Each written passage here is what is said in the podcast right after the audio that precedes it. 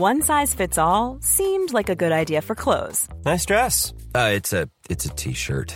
Until you tried it on. Same goes for your healthcare. That's why United Healthcare offers a variety of flexible, budget friendly coverage for medical, vision, dental, and more. So, whether you're between jobs, coming off a parent's plan, or even missed open enrollment, you can find the plan that fits you best. Find out more about United Healthcare coverage at uh1.com. That's uh1.com. Hey, it's Ryan Reynolds, and I'm here with Keith, co star of my upcoming film, If, only in theaters, May 17th. Do you want to tell people the big news? All right, I'll do. Sign up now and you'll get unlimited for $15 a month and six months of Paramount Plus Essential Plan on us. Mintmobile.com slash switch. Upfront payment of $45 equivalent to $15 per month. Unlimited over 40 gigabytes per month. Face lower speeds. Videos at 480p. Active Mint customers by 531.24 get six months of Paramount Plus Essential Plan. Auto renews after six months. Offer ends May 31st, 2024. Separate Paramount Plus registration required. Terms and conditions apply if rated PG. The rabbit hole went straight on like a tunnel for some way, and then dipped suddenly down, so suddenly that Alice had not a moment to think about stopping herself before she found herself falling down a very deep well.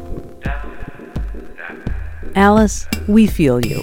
Would the fall never come to an end? Oh, yeah, she is in a tight spot. How is she going to get out of this? There were doors all round the hall, but they were all locked, and when Alice had been all the way down one side and up the other, trying every door, she walked sadly down the middle, wondering how she was ever to get out again. For you see, so many out of the way things had happened lately that Alice had begun to think that very few things indeed were really impossible. And that is the beauty of storytelling.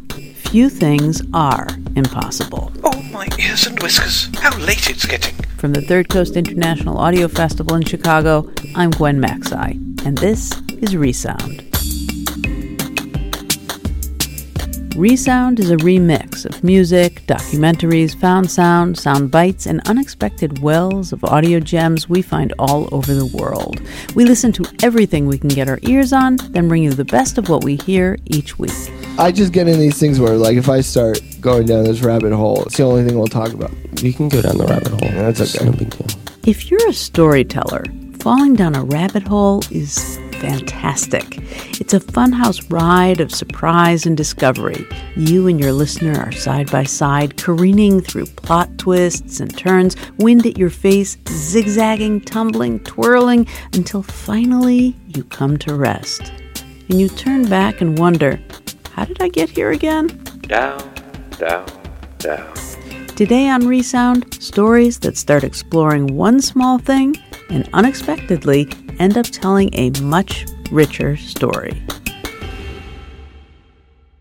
Neil White was living large with other people's largesse.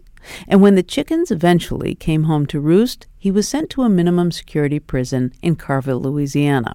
But when he got there, he discovered a world so hidden and unexpected, it may as well have been called Narnia. This is Phoebe Judge with No Place Like Home. I mean, we weren't driving hundred thousand dollar sports cars and and and snorting cocaine, which was the drug of the day. But we had a boat, we had three cars, we had a four thousand square foot house. I mean, we were we were leading what I would consider an upper middle class life.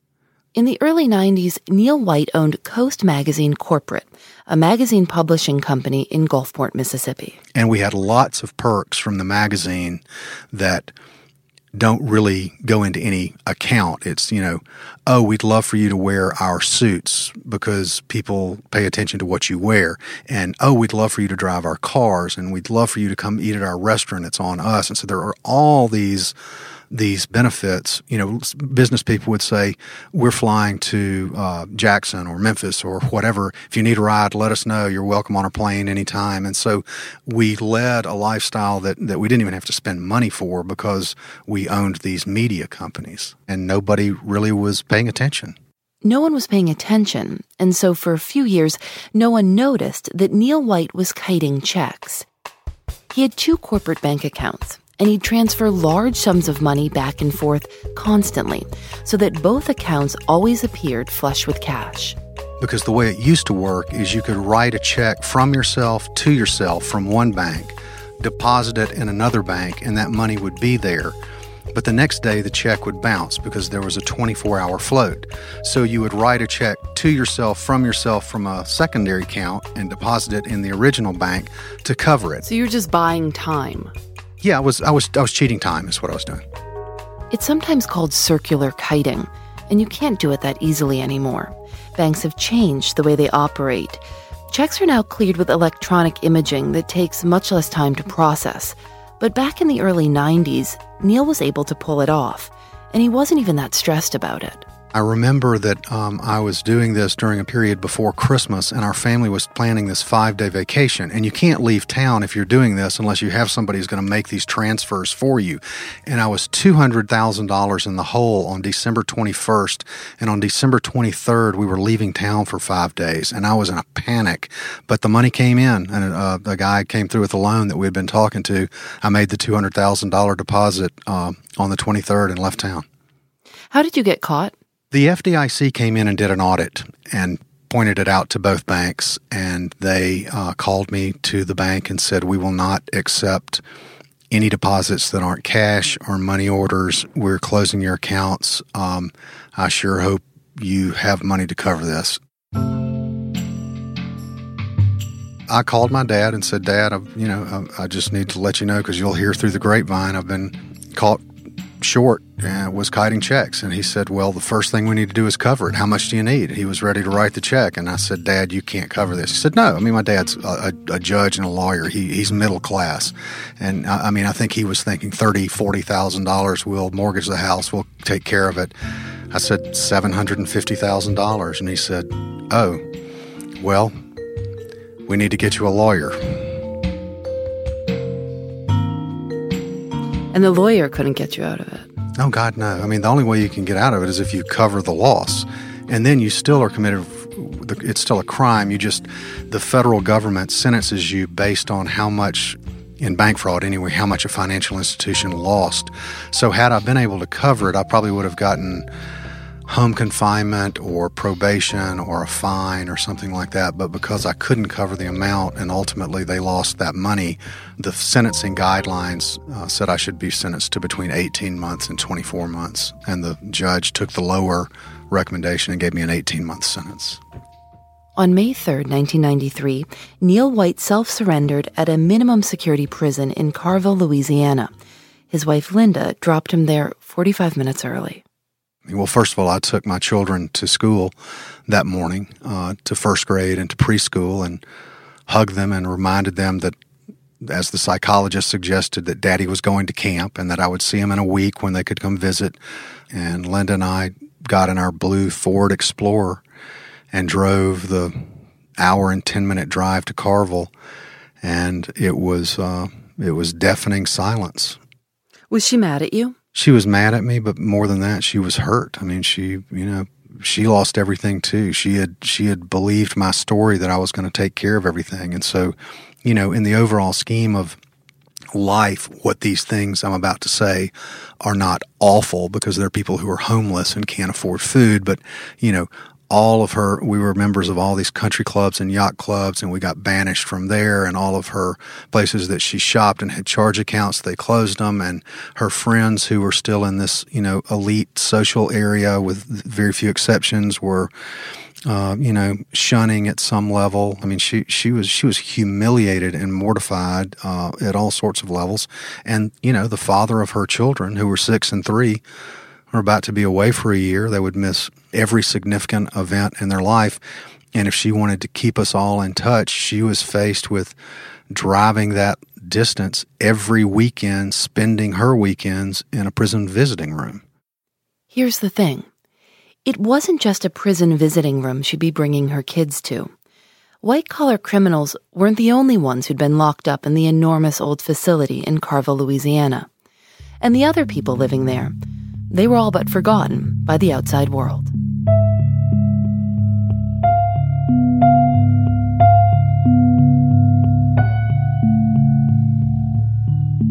I showed up with my leather bag with books and racquetball rackets and tennis shoes and shorts like I was going to camp. And as I waited for the guard to come collect me, I saw a man limping down the hallway. And when he got to the window closest to me, he waved and had no fingers, and that was the first time I knew anything was awry. Neil went inside and checked in and immediately asked the prison guard about the man with no fingers. And he said, That's a patient. And I said, What kind of patient? And he said, A Hansen's disease patient. And I said, What is Hansen's disease? And he said, It used to be called leprosy. What was and your that's thought? when I began to oh I began to panic. I knew that I could survive a one year prison sentence, but I thought if I if I contracted a disease that disfigured me that, that I would never be able to touch my children again. I, I thought my life will be over. Neil White was to serve his sentence at a minimum security prison located inside the last remaining leprosy colony in the continental United States. An LA Times article from 1993 said prisoners are being brought in to, quote, use the spaces left empty when older patients die. Everyone we asked credited the idea of putting the prison inside the leprosy colony back to one man, Dr. John Duffy.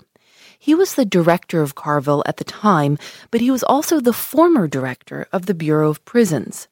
He knew that Carville's patient population was dwindling, and he saw a business opportunity. There were all these empty rooms, and he was fiscally responsible and said, you know, instead of spending money building a new prison, let's put invalid inmates, people who need health care here because there was a hospital for the leprosy patients, and uh, nonviolent offenders who can maintain the grounds. Uh, you know, it sounded like a, a, a decent financial decision, but what he didn't realize is you would have the last 130 Americans who were imprisoned for a disease, 500 federal inmates, including Jimmy Hoffa's lawyer and the man who gave Arnold Schwarzenegger his first steroids, 100 prison guards, all thrown together in this colony, a convergence of cultures like there's never been before or after. When Neil White says that the leprosy patients were imprisoned, he's not kidding. The facility opened in 1894 as the Louisiana Leper Home. By 1921, leprosy was thought to be so contagious that the federal government began moving patients to Carville from all over the country. If people refused to go, the police, or bounty hunters, would put them in shackles and bring them against their will. See this here? This is um.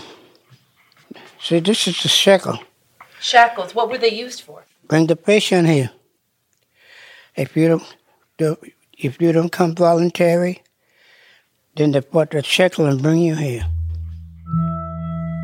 This is Mr. Pete. He was the first person I met when I flew to Louisiana to see Carville for myself. And he told me to call him Mr. Pete. He's a short man with glasses that seem just a little too big for his face. He was dressed in a flannel shirt with suspenders and a khaki jacket. It wasn't until he reached out to shake my hand that I realized he was missing fingers, part of his ear. He's the guy who waved at Neil White. He showed me the shackles that are now part of a small museum at Carville, and he also showed me a collection of former patients' shoes, specially made because the loss of toes is one of the biggest challenges leprosy patients deal with. Mr. Pete told me he was born in the Virgin Islands, and when he was six, he was diagnosed with leprosy and quarantined in a hospital there. He had no idea what was happening. They never tell me anything. They just tell my, my mother, but not me. Why did you think you were in the hospital? Well, because I had a little, a little mark on my side of my face, and when they take tests to find it was Hansen's disease, and at that time, people were very scared of the disease, so they just bring me to the hospital. They, my mother come, we should come visit me. She couldn't touch me. I couldn't touch her. She stay outside the fence. I stay inside the fence. Was that confusing to you when you were a little boy that you couldn't touch your mother? Yeah, well, yes, it was confusion. I, she's on the outside, and I'm, I'm in the inside, and I still didn't know what's going on. I couldn't touch her, and she couldn't touch me either. He stayed in that hospital until he was 21 years old when his family packed him aboard an army plane to Carville. Mr. Pete never saw any members of his family again.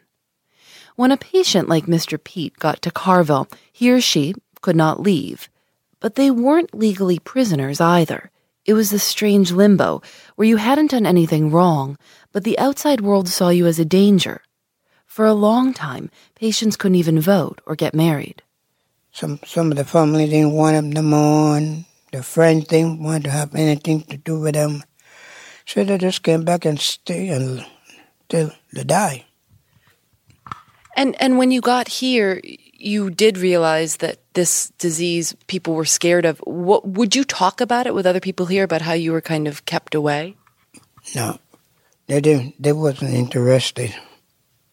Like now, they did. You came here. That's it. Nobody, even the patient, we never speak about it. We never say, "Well, we here. That's it." You wouldn't talk about it with your friends about about being kind of outcast or away from society. You would just you were just here. Yeah, I was just here. Cause they, they, they was the same thing, you know. They they was out from society, outcast like me, so they didn't they they didn't interested in all that all that. In 1941, doctors began testing a drug that could slowly reverse some of the symptoms of leprosy. They made progress. By the early 50s, doctors recognized that with treatment, the disease was not contagious, and they lifted the strict quarantine. Some patients were discharged, and others were encouraged to own cars and come and go as they pleased. But most of them didn't want to go anywhere. They'd been locked away for so long that the prospect of leaving terrified them. As one patient wrote, We belong with the secret people. Pete, for example, if you look at his hands, his hands are greatly deformed. And uh, his face and ears show the ravages of the disease.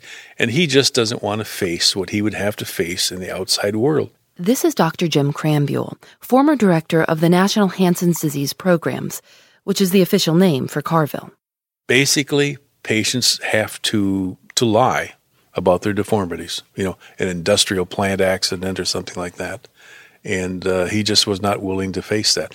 I guess the parallel is you've heard all the stories about a prisoner being released from prison after 20 years, and the first thing he does is he goes and robs a bank so he can go back in again because they just can't deal with the outside world.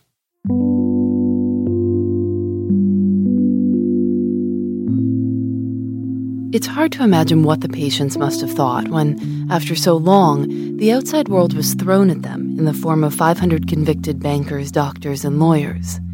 The inmates were not supposed to interact with the patients at any time, but Neil White worked in the cafeteria, so there was no way around it. And I helped them with their trays and pushed their wheelchairs and wrote their menu board. You have to remember, in addition to this weird convergence, the leprosy patients were older and nobody they hadn't seen new residents there in ages and most of them looked at on us as children or grandchildren they would talk to us and the guards would say you're not supposed to talk to him and they would say you can't tell me what to do because they weren't under the Bureau of Prisons. So it really was something that got dropped as, as the experiment went on, and we talked all the time and we're friendly and, and exchanged hellos. And when guards weren't around, we talked all the time.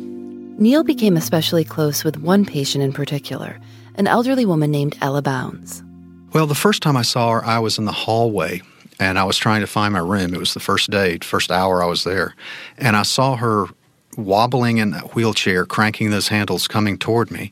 And I knew she wasn't uh, an inmate. It was an all male prison. I assumed she wasn't a prison guard, so uh, assuming she had leprosy, she had no legs. Her, her, her dress was hanging over the edge of her wheelchair. I stood to the side and I held my breath. And as she passed me, she cut her eyes over and said, smiled and said, There's no place like home.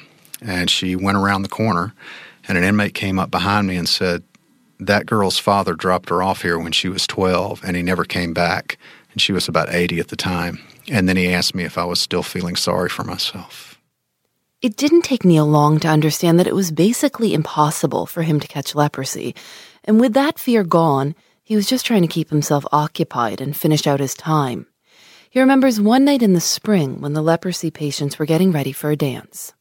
Four of us inmates were setting up the bandstands and the tables and the chairs, and as the band was about to start, there were no guards around, so Ella asked me if I wanted to stick around for the first song. And so I did, and so did the other inmates. And I, I pushed Ella around the edge of the dance floor to the music in her wheelchair. Two of the other inmates, uh, big, strong bodybuilders who were the steroid gurus, uh, guinea pigs, went into the middle of the patients and broke in on one of their dates during this dance. And it really made the, the leprosy patient mad. Uh, this, this woman he was with, we don't know, but we think she may have been a prostitute. At any rate, she was, she was uh, rather attractive. And at the end of the song, the uh, leprosy patient pointed what was left of his index finger and said, You know, you're not invited. No inmates at our dance. And it was very quiet. And the four of us slowly walked out of the ballroom. And as we were walking back toward the inmate side of the colony, my roommate said, Did we just get kicked out of a leper dance? If you ask him now, Neil says he feels pretty lucky that he served his time at Carville. I was there for 18 months, actually only spent a year for mishandling, you know, close to a million dollars. And I was standing in front of people who had been quarantined for 68 years because they were susceptible to a bacterial infection. And it was it was almost impossible to muster up self-pity in the in the face of that. They were they were such remarkable people and it put my problems albeit self self-made in such perspective. He was let out on April 25, 1994 the prison experiment ended about 4 months later and all of the remaining inmates were reassigned why was it so short lived? The, the Bureau of Prisons wanted to turn the facility into this huge prison with a couple of thousand inmates. And when they became a tenant of the leprosy patients, which is really public health services, they assumed that those 130 patients would be dying off in a year or two. What they didn't realize is that leprosy doesn't kill you. And so there became this battle for the Bureau of Prisons trying to evict the leprosy patients. It was just horrible. So this the the inmates and the leprosy patients got along fine. You would think that's where the problem was. It was these two government bureaucracies, and what happened was public health services and the leprosy patients and the Carville Historic Society clandestinely got the facility on the National Registry of Historic Places, and so the Bureau of Prisons could not make the uh, the modifications they needed to make the building secure, and they abandoned the prison and went home. But Ella and Mr. Pete and other patients continued their lives at Carville, many of them entering their seventh or eighth decade there. In 1998, about four years after Neil left, the remaining patients were offered an annual stipend of $33,000 to leave Carville and move to a nursing home. Mr. Pete declined. He chose to stay. When I met him two years ago, he was one of six patients left. They had the whole place to themselves. Mr. Pete rode around the giant empty hallways on his bicycle. He'd been there for 63 years. I asked him whether he'd ever consider leaving, even for a night. Sometimes I said, well, I wish I was out on the outside and I could get out. But when I look, I said, well, people to ask me a lot of questions. What happened to your fingers? What, why you got this spot? Why this? I said, well, I don't want to go through all that. I stay here. It was easier to stay here. It was easier because we're all the same patient, you know what I mean? But you go there, people, some people, some, most people wouldn't, even now. Will you stay here? Will you stay here uh, for the rest of your life? The, oh yeah, I'm, I'm, I'm, too, I'm too old to be getting out now. I'm almost 35 years old. So this is it. I got my spot over there in the pecan tree. The spot he showed me under the pecan tree was part of the cemetery at Carville. The cemetery is a big one. There are a lot of graves there. Philip, put me in a nice shady pecan tree. You, you plan to be buried at, at Carville here? Yeah you have you you have your choice. I know my family are not going to take me, take me home. It costs too much money to ship the body. Have you have you ever left Louisiana since you got here? No, never left Louisiana. I went and I went to Mississippi, but I that's what, I come back the, the same night. But I never been up to New York and all them places, if that's what you mean. Would you like to?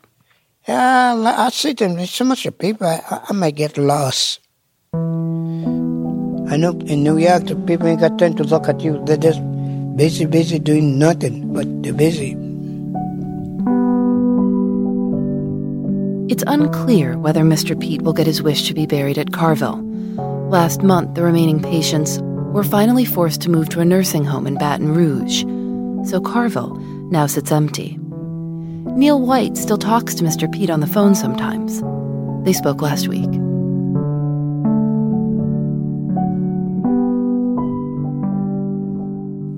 No Place Like Home was produced by Phoebe Judge and Lauren Spohrer for their podcast Criminal. For a link to Neil White's memoir in the Sanctuary of Outcasts, visit thirdcoastfestival.org.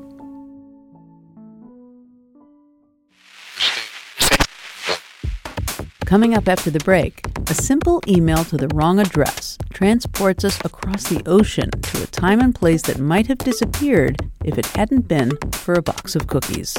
I said, What's the status on the cookies?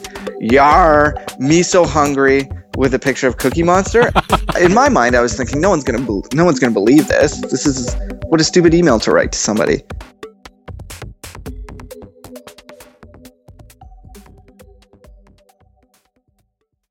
Support for Resound is provided by Burnt City Brewing, brewers of Freight Handler Milk Stout and a wide array of brews. The Burnt City Brewing Pub and Bowling Alley are open for dinner seven nights a week, located on Lincoln, south of Diversey. More information at burntcitybrewing.com.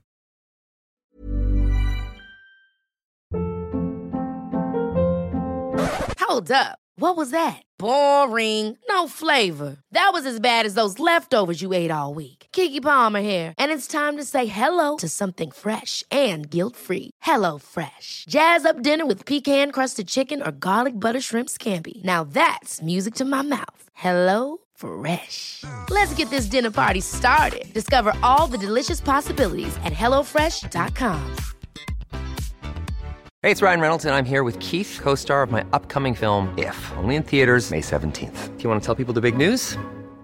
All right, I'll do it. Sign up now and you'll get unlimited for $15 a month in six months of Paramount Plus Essential Plan on us. Mintmobile.com slash switch. Upfront payment of $45 equivalent to $15 per month. Unlimited over 40 gigabytes per month. Face lower speeds. Videos at 480p. Active Mint customers by 531.24 get six months of Paramount Plus Essential Plan. Auto renews after six months. Offer ends May 31st, 2024. Separate Paramount Plus registration required. Terms and conditions apply if rated PG. Welcome back to Resound from the Third Coast International Audio Festival in Chicago. I'm Gwen Macsai. As we listen to all the great work flowing to us from various radio shows and podcasts from all over the world, we're always looking for stories that, for lack of a better term, play well together. Today, Two That Do tales that travel down a rabbit hole. They start in one place and unpredictably end up thousands of miles away. In our next story, quite literally. It starts with a typo that leads to a missent email about cookies and ends up in World War II Japan. Just how it winds its way through time and space from the innocent to the infamous is what we love about this story from Reply All, called Shipped to Timbuktu. So I've got this friend. Let's call him Dale. Dale has a Gmail address that's pretty generic, like dsmith at gmail.com. And people who have email addresses like these get a lot of emails that aren't meant for them, like email wrong numbers. And this happens to Dale all the time. Last time I saw him, he just got an email written completely in Spanish from a kid somewhere asking if he could turn in an assignment late. Another time, he got a letter congratulating him on the low interest rate for his two door Chevy Cobalt. He doesn't have one. Unfortunately for the rest of the world, Dale's a nice guy, but he likes to mess with people. He likes to play pranks. So Dale answers these emails.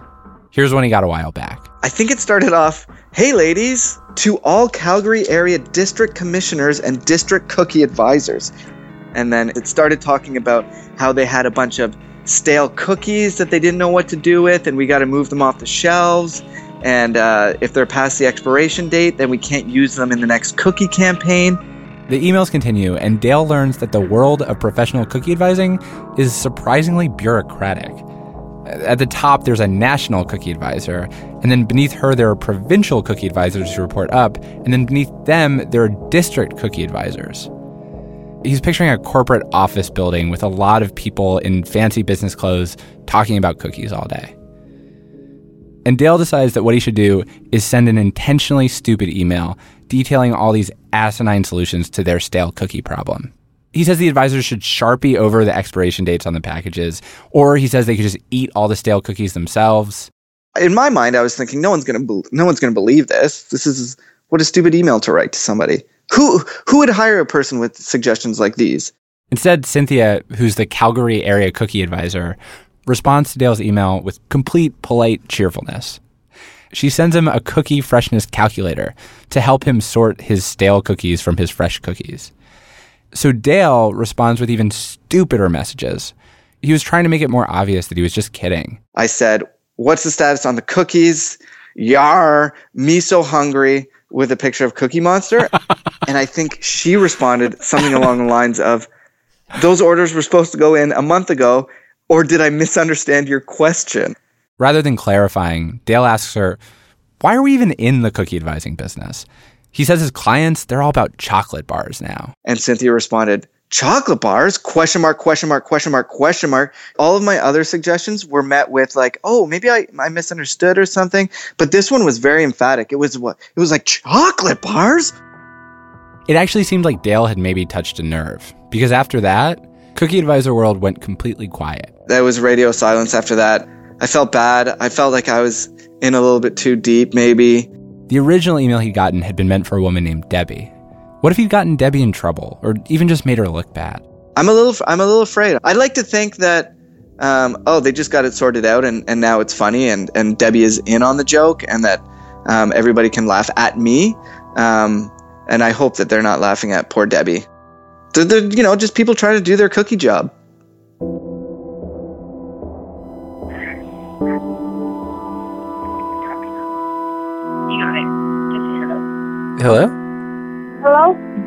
Hi, Cynthia?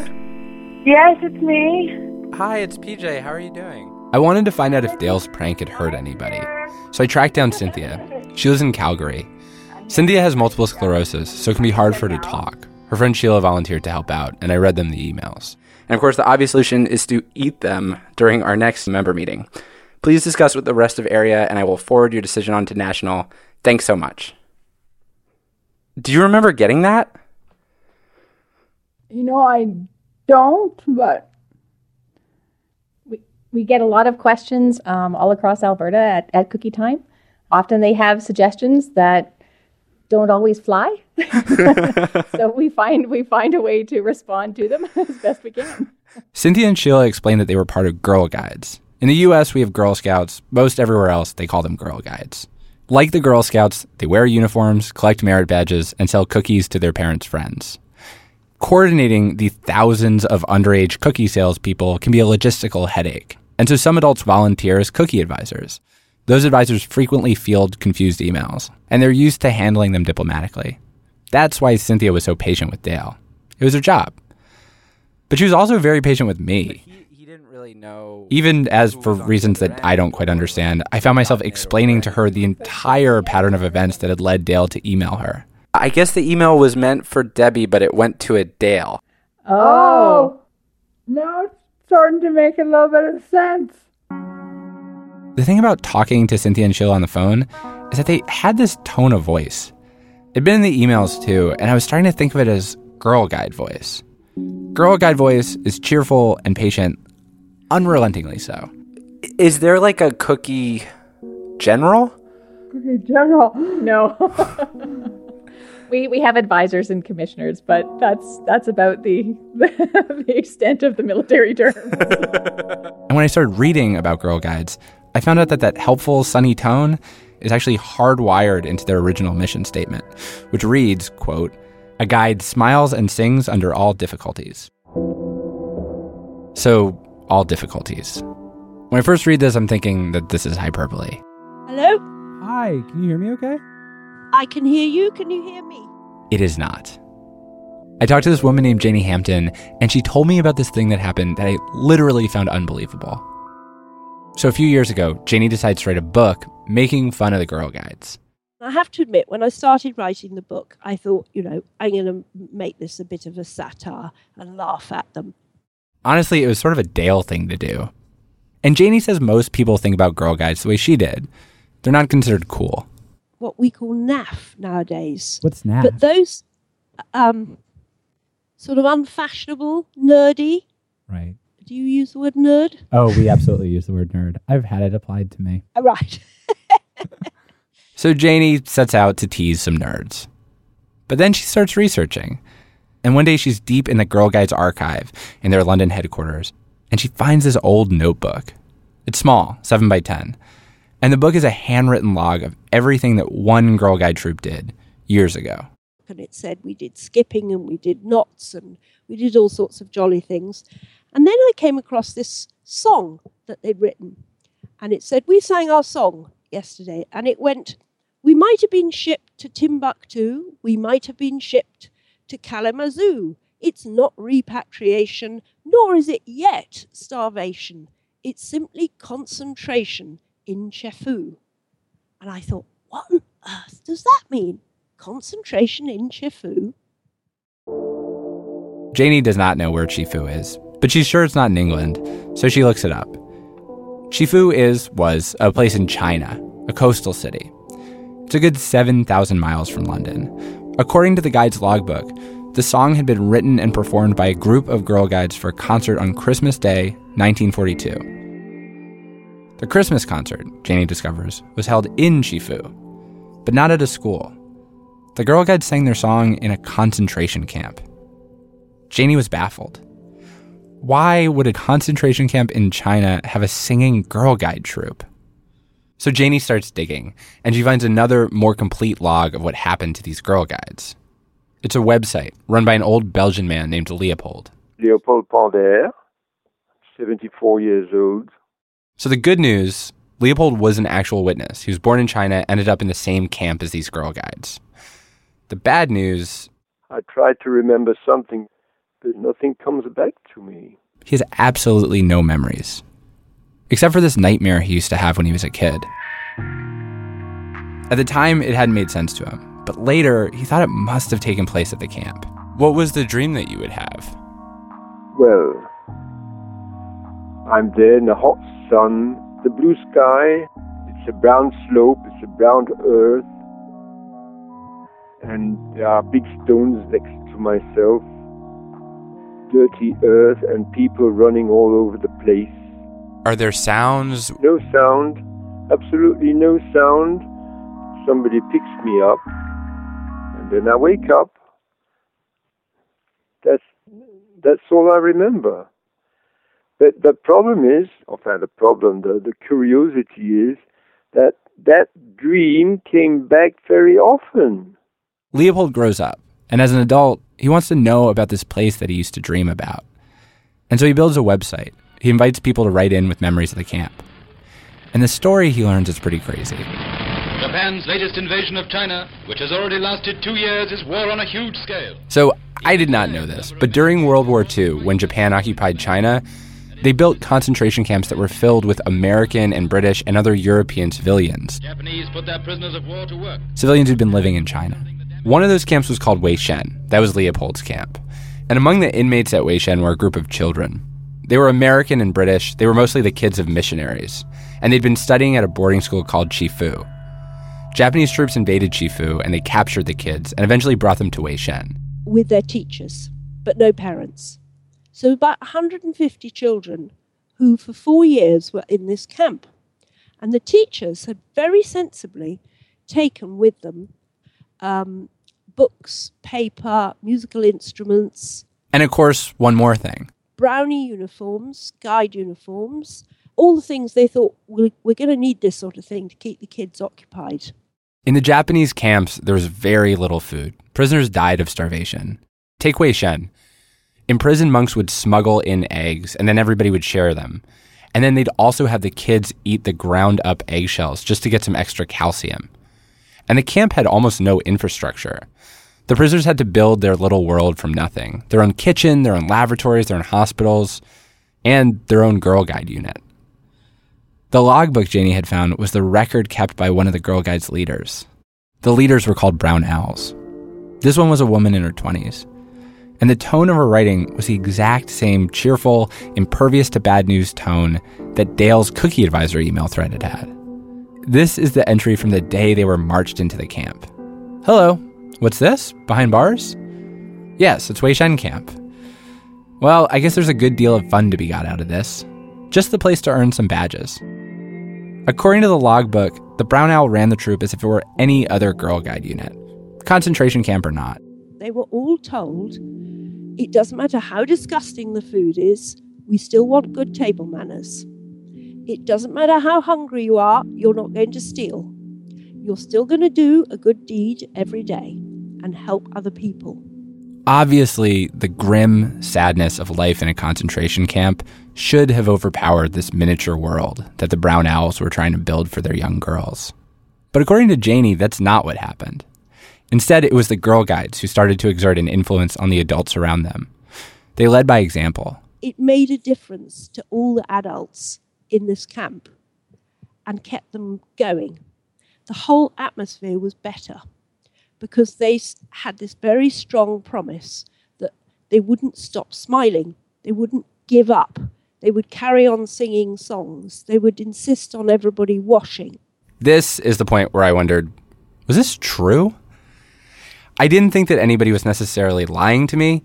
I just thought probably the brown owl had left the bad stuff out of her logbook. I figured she'd put the best possible spin on an awful situation. That's what Girl Guides do, right? Oh, and the door's open. Oh, hello. Come on in. Hi. Fortunately, there's a woman who's still alive and remembers Wei Shen. It's the first time I think I've been right on time for things. you timed that out coming from New York. Her name is Mary Previte. She lives in New Jersey. I visit her with my producer, Phia Bennin. Oh, by the way, can I pour you some tea? I am so bad. Mary Previte is a small, beautiful 82 year old woman. She's also one of the happiest people I've ever met. I don't know if anybody I've interviewed has ever fully broken into song unprompted. Mary did. Seven times. She's like a real life Mary Poppins or Maria von Trapp. Also, unlike Leopold, Mary has a phenomenal memory. She told me about the day that Japanese troops arrived at her boarding school. The day after Pearl Harbor was attacked, the Japanese showed up on the doorstep of our school. They put seals with Japanese writing on everything the tables, the chairs, the pianos, the desks. Everything belonged to the great emperor of Japan. And then they put armbands on us. Everyone had to wear an armband A for American, B for British, whatever our nationality was. The girls were eventually transferred into Wei Shen, and Mary became a concentration camp girl guide. This was over 70 years ago. But when Mary talks about the camp, it sounds like she's still there, like she's 12 years old again. She said this story about the brown owls insisting on good table manners. Absolutely true. So you're eating some kind of glop out of, of maybe boiled animal grain, because gaoliang is a broom corn that the Chinese feed to their animals, was often what they fed us. And, and you're eating it with out of a soap dish or a tin can. And here comes Miss Stark up behind us, one of our teachers. Mary Taylor, do not slouch over your food while you are eating. Do not talk while you have food in your mouth. And there are not two sets of manners one set of manners for the princesses in Buckingham Palace, and another set of manners for the Weixian concentration camp. Mary was separated from her parents, unsure of when she'd be released, surrounded by attack dogs and men with guns. She says that she spent a lot of her time just thinking about earning merit badges. In the winter, it would get cold, freezing, but no heat was provided to the prisoners by the guards. Instead, Mary and her friends had to go collect leftover coal shavings from the guards' quarters. I remember now the ritual of going to Japanese quarters to get the coal dust and carry it back. Like making a new pencil from old pencil shavings, except the coal was heavy. It had to be passed bucket by bucket in a line of girl guides. Then the shavings had to be mixed with dust and water and dried into balls of coal. It was long, hard work. And then at the end of it, you still had to go use that recycled coal in a pot bellied stove and keep the stove lit so that everybody would be warm. It sounded horrible, like a childhood from a Charles Dickens novel. Except Mary remembers it as being surprisingly fun a game she could win. I and my partner, Marjorie Harrison, We won the competition in our dormitory of which stove lighting team made the pot bellied stove in the winter turn red hot more times than any other girl in the camp. Well, you know, here I am, 82 years old, and what do I choose to tell you? I won the pot belly turned red more times with me and Marjorie Harrison than any other girl in our dorm. When you describe it, it sounds like you're describing summer camp instead of describing like a concentration camp. Did it feel like summer camp? Did you no, ever? I never was in a summer camp, so I can't give you a opinion. no, no, no.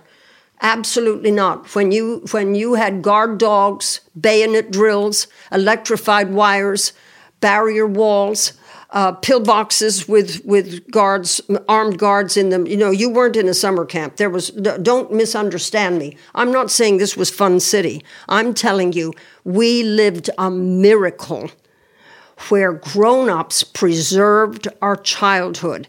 There's reference in the logbook to the trouble the adults were having keeping it together, but you'd have to know to look for it. A scout leader writes one entry that reads Dear me, what a tragedy. Brown Owl had an attack of neuralgia. Let's hope she's better for our meeting. Neuralgia is a nerve disease, but what that actually meant was that the brown owl was having a nervous breakdown. Years later, Mary went and tracked down one of the grown ups. I said, Miss Carr, what were you feeling when we were in a concentration camp? Well, all the grown ups in the camp knew about the rape of Nanking, the atrocities that the, the guards, that the, the soldiers had done when they came to the southern, southern city of Nanking. Japanese soldiers went door to door, systematically raping and killing tens of thousands of Chinese civilians. So they knew what could happen. The teachers knew what could happen. So I said to Miss Carr, What were you feeling? She said, Well, I would pray to God that when they lined us up along the death trenches and they were outside the camp, when they lined us up to shoot us so our bodies would fall into the death pits, that I would be one of the first so I didn't have to see it. So there were two sets of prayers. At night, the grown ups, many of them not much older than the kids themselves, prayed grimly for a fast death. And then they woke up in the morning and they sung psalms with the kids, set to bouncy camp melodies. It was like you, you weren't going to be afraid if you could sing about it. We would sing, Day is done, gone the sun, from the sea, from the hills, from the sky, all is well, safely rest. God is nigh. How can you be afraid when you're singing about all is well, safely rest, God is nigh? How could you be afraid of that?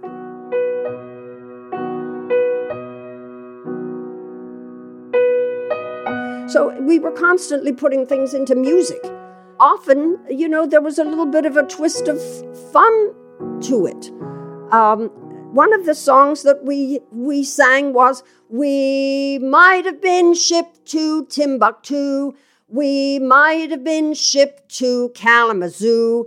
It's not repatriation, nor is it yet stagnation. It's only concentration in Chifu.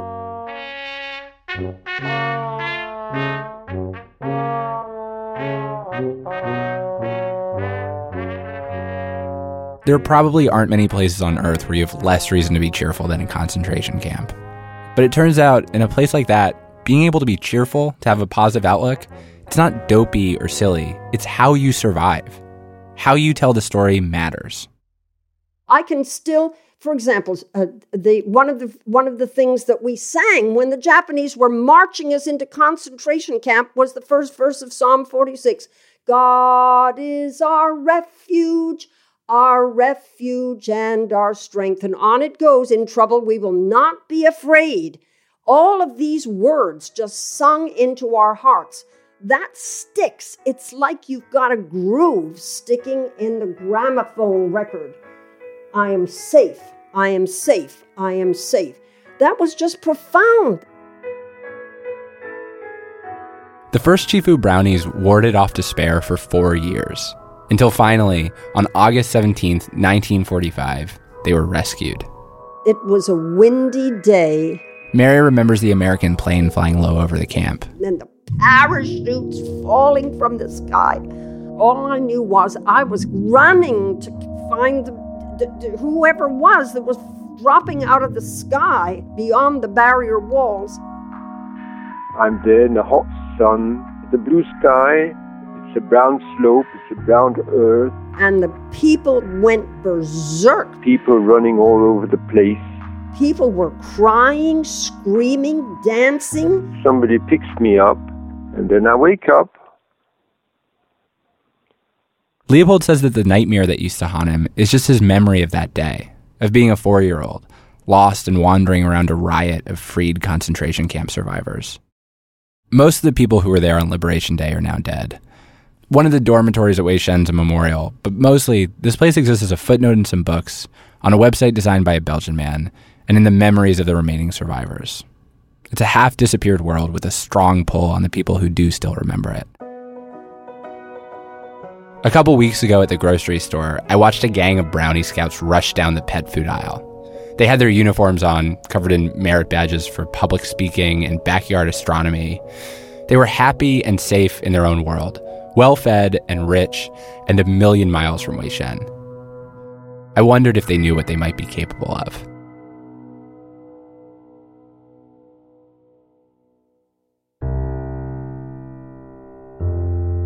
Shipped to Timbuktu was produced by PJ Vogt, Alex Goldman, and Alex Blumberg for the podcast Reply All.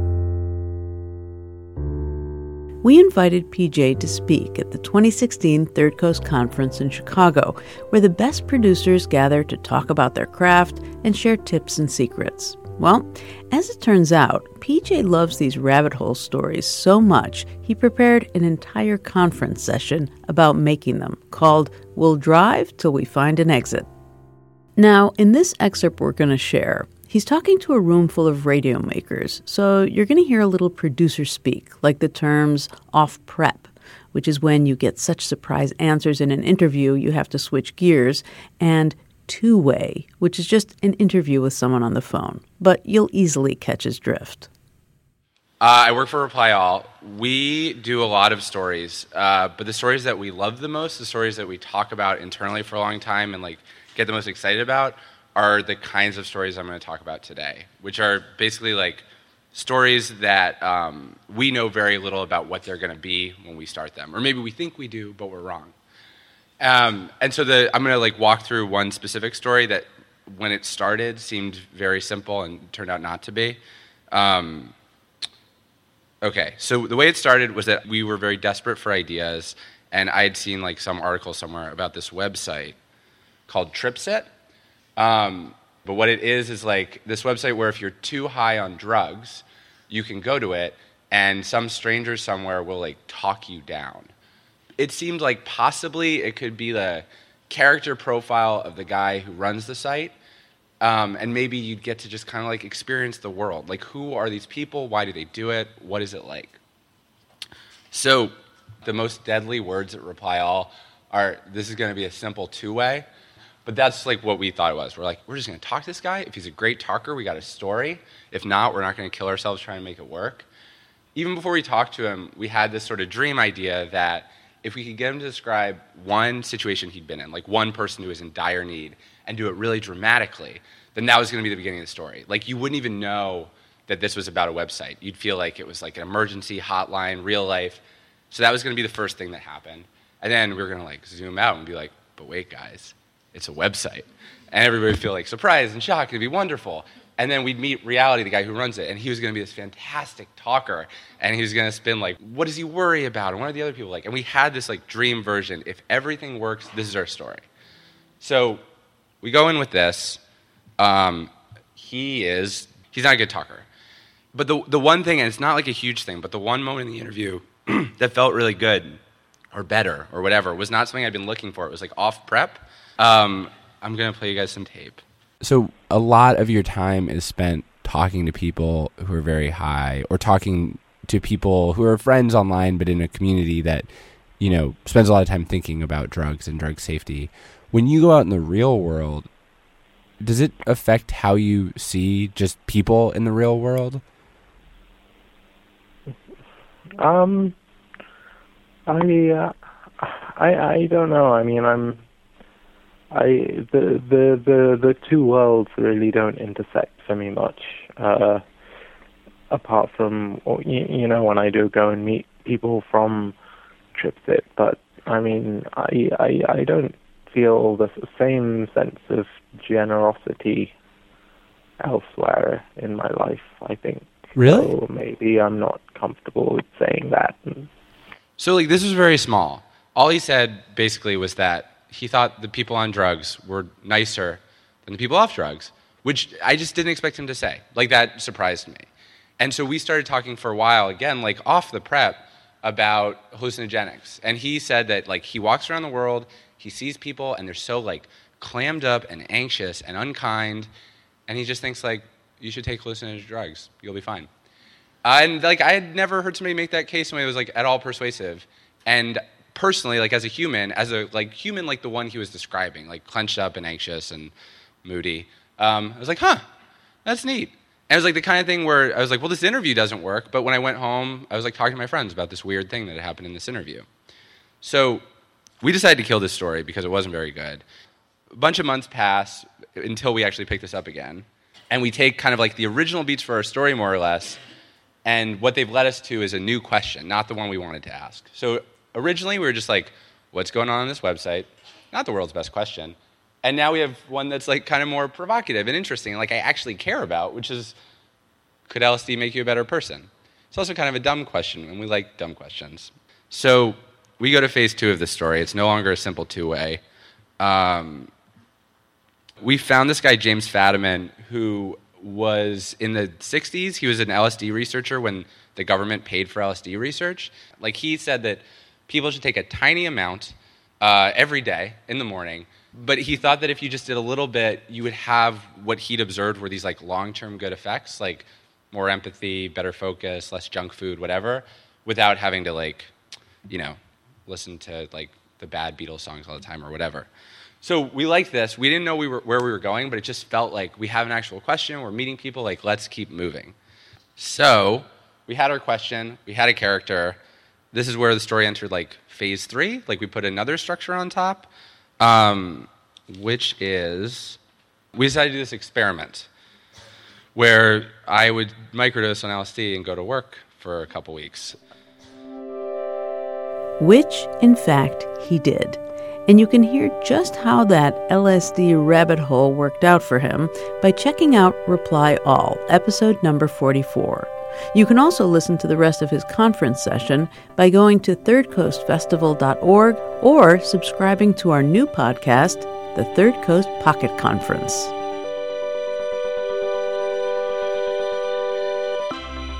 You've been listening to Resound from the Third Coast International Audio Festival in Chicago. I'm Gwen Macsai. The program is produced by Dennis Funk and curated by Johanna Zorn of the Third Coast Festival. Isabel Vasquez is our production assistant. You can hear today's program at thirdcoastfestival.org, where you can also hear more than 2,000 outstanding documentaries from around the world and subscribe to our podcast. Support for Resound comes from Emma, a web based email marketing and communication service helping businesses and nonprofits manage their email campaigns and online surveys in style. More at myemma.com.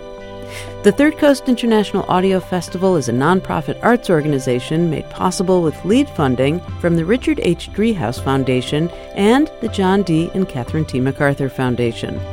Additional support is provided by the Agudino Foundation, the Menaki Foundation, and the National Endowment for the Arts.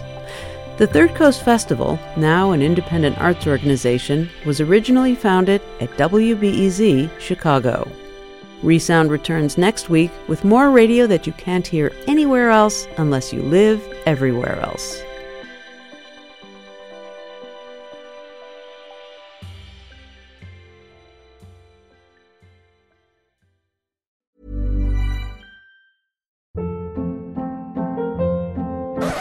Hold up. What was that? Boring. No flavor. That was as bad as those leftovers you ate all week. Keke Palmer here, and it's time to say hello to something fresh and guilt-free. Hello Fresh. Jazz up dinner with pecan-crusted chicken or garlic butter shrimp scampi. Now that's music to my mouth. Hello Fresh. Let's get this dinner party started. Discover all the delicious possibilities at hellofresh.com.